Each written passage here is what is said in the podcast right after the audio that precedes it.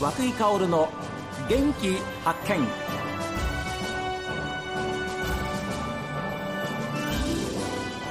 おはようございます。和久井薫です。和久井薫の元気発見。一日の始まりは私が発見した北海道の元気な人と出会っていただきます。今週は共和町ご出身で月形町にお住まいの書家書道ですね。久保夏樹さんにお話を伺っています。新しいプロジェクトを始められた。はい。そうですけれども。はい。えっと月形町に住んで4年目になるんですけど、ええ。えっと私ずっとなんていうのかな。月形町で制作だけをして特に町との関わり何もなくほとんど過ごしてたんですよね。はい。で何かせっかく住んでる町だし何か自分ができることで何かしたいなってずーっとこう思ってた時に、はいあの廃校になった小学校がすぐ近くにあってええ。でそこを運営してくれる事業者さんを募集してるっていうことだったんですよね。おうそれでそれはちょっと見学に行こうってことで私も見学に行きおうはい。で見学に行ったメンバーでそのうーんとその場でどうするかってすぐ話し合いをしてうん。でえっ、とで私はこういうことやりたいみたいなことを意見を出してじゃあやりたい人がいるんだったらあなたやればいいじゃないみたいな形になってうん。じゃああのやりたいですみたいな感じで私があのどんどん話を進めていったんですけど、ええ。っと結局ですね、えっと、月形アートビレッジっていう名前のえう。んそこで、まあ、アートを学べたりとか、はい。えっと小さなギャラリーを作ってああいいあのなアートの展示が見れる場所はい。でコミュニティの場所となればいいなっていうことでははそういう名前アートビレッジ月形アートビレッジっていう名前の、ええ。っとプロジェクトを始めようと準備している最中です。具体的にどうですか？いつ頃っていうのは、一応予定は、うん、えっと、8月オープンの予定なんですけどはい。なんですけども、ええ。あのいろいろまあうんとあのそうですね。今屋根の屋根とか壁の色を塗り替えとかあと壊れたところの修ええ修理の工事が入ってまして。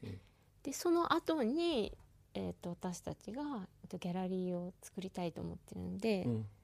あのギャラリーの工事が入るですけどあのまあいろいろ費用もかかるので、ええ。っかかりますよね。そうなんですよね。なんかちょっとこうクラウドファンディングってやったことないんですけどやってみようかなって思っていまして。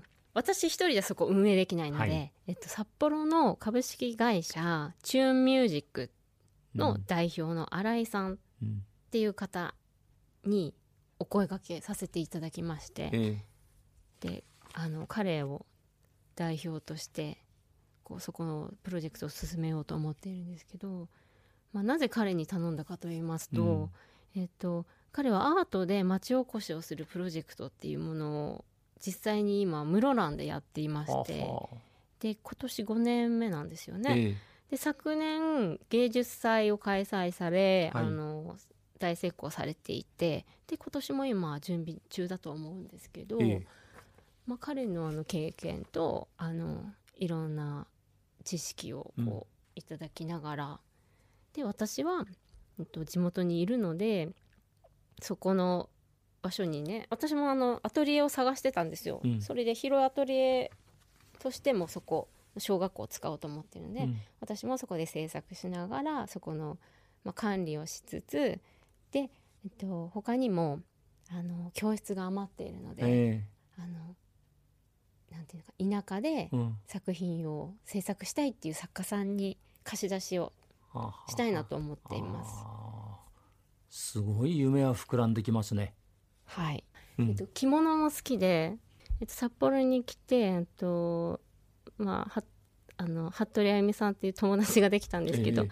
彼女野口戦法っていう着物のお直しとかあの染めとかやってる会社で働いてるんですけど、はい彼女同じ年なんですよね。それで彼女にきあの着物のあれこれ教えてもらってそれですごく着物が好きになって、うん。で着物ってな何かやりたいね着物と書道で何かやりたいねってことで若菜っていう名前を作って、うん。で2人で着物で書道ができるワークショップっていうのをやってたんですよね。でそれ結構 33, 33歳ぐらいからやってたのでもう6年6年ぐらいなのかななんですけどやっていてでコロナで一回お休みして、でそれでそれでもやっぱりねあの月あ月1回前は月1回やってたんですけど、えっと、不定期だけどまたやりたいねってことで今年に入って1回やったんですよね。はいですごく大盛況でそれでまたちょっと今年も今年じゃない来月もやろうかってことで7月、浴衣の会をやろうかなと思ってまして。でその会場になる場所もえっと客間サロンっていう着物アンティーク着物の、うん。えっと販売とかあとリメイクとかあと何えっとコーディネートはい。をしてくれる着物の専門のあのまあショップっていうかスサロンか。サロンがあるんですよね。えでそこのそこの彼女もすごく個性的えでえ。で北海道でこんなセンスの方いるのかなっていうぐらいあのアンティーク着物アンティークに関することのあの着物のこととか和物をあの扱ってるんですけど会場をそこにして今年やったんですけどええ。あの本当普段和事ってなかなか身近にされてますか？逆に質問されてえあの例えば、えうん。お茶を飲む和菓子を食べる、お座敷に座ってこう、まあ、着物を着てあの、まあ、書道を書く、うん。なんかそういう日本らしいことがその2時間の間で体験できるってすごいほあの日本人なのに今までししてこなかったとかうえ。知らなかったとか懐かしいとかそういう体験ができるワークショップを来月やります。っていう話なんですけど。はい、例えば私のような全くの素人っていうかはい、そういう人でも気軽に参加できるっていうか言ってもいいんですか、はい、そうですそうです。和事してませんもん最近。いや本当にね。すごく普段から書道してますけど、えなんと彼女がおおもてなししてくれるのでえそのあなんだろうなまあ3人でねそういう着物とか書道とか、はいはい。そういうことに触れるですごくこうなんか本当に幸せに主催してるんですけど、ええ。本当なんか落ち着くというかー。幸せになって日本人はこれは知らなきゃダメだと思って。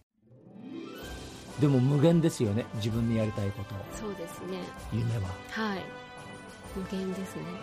ねなんか死ぬまで現役でできたらいいなと思っていてそれまでいろんなことにチャレンジしたいなって健康でありたいなって ずっと思ってますけあの私たちも一生懸命応援させていただきます、えー久保夏樹さんにお話を伺いました。本当にありがとうございました。どありがとうございました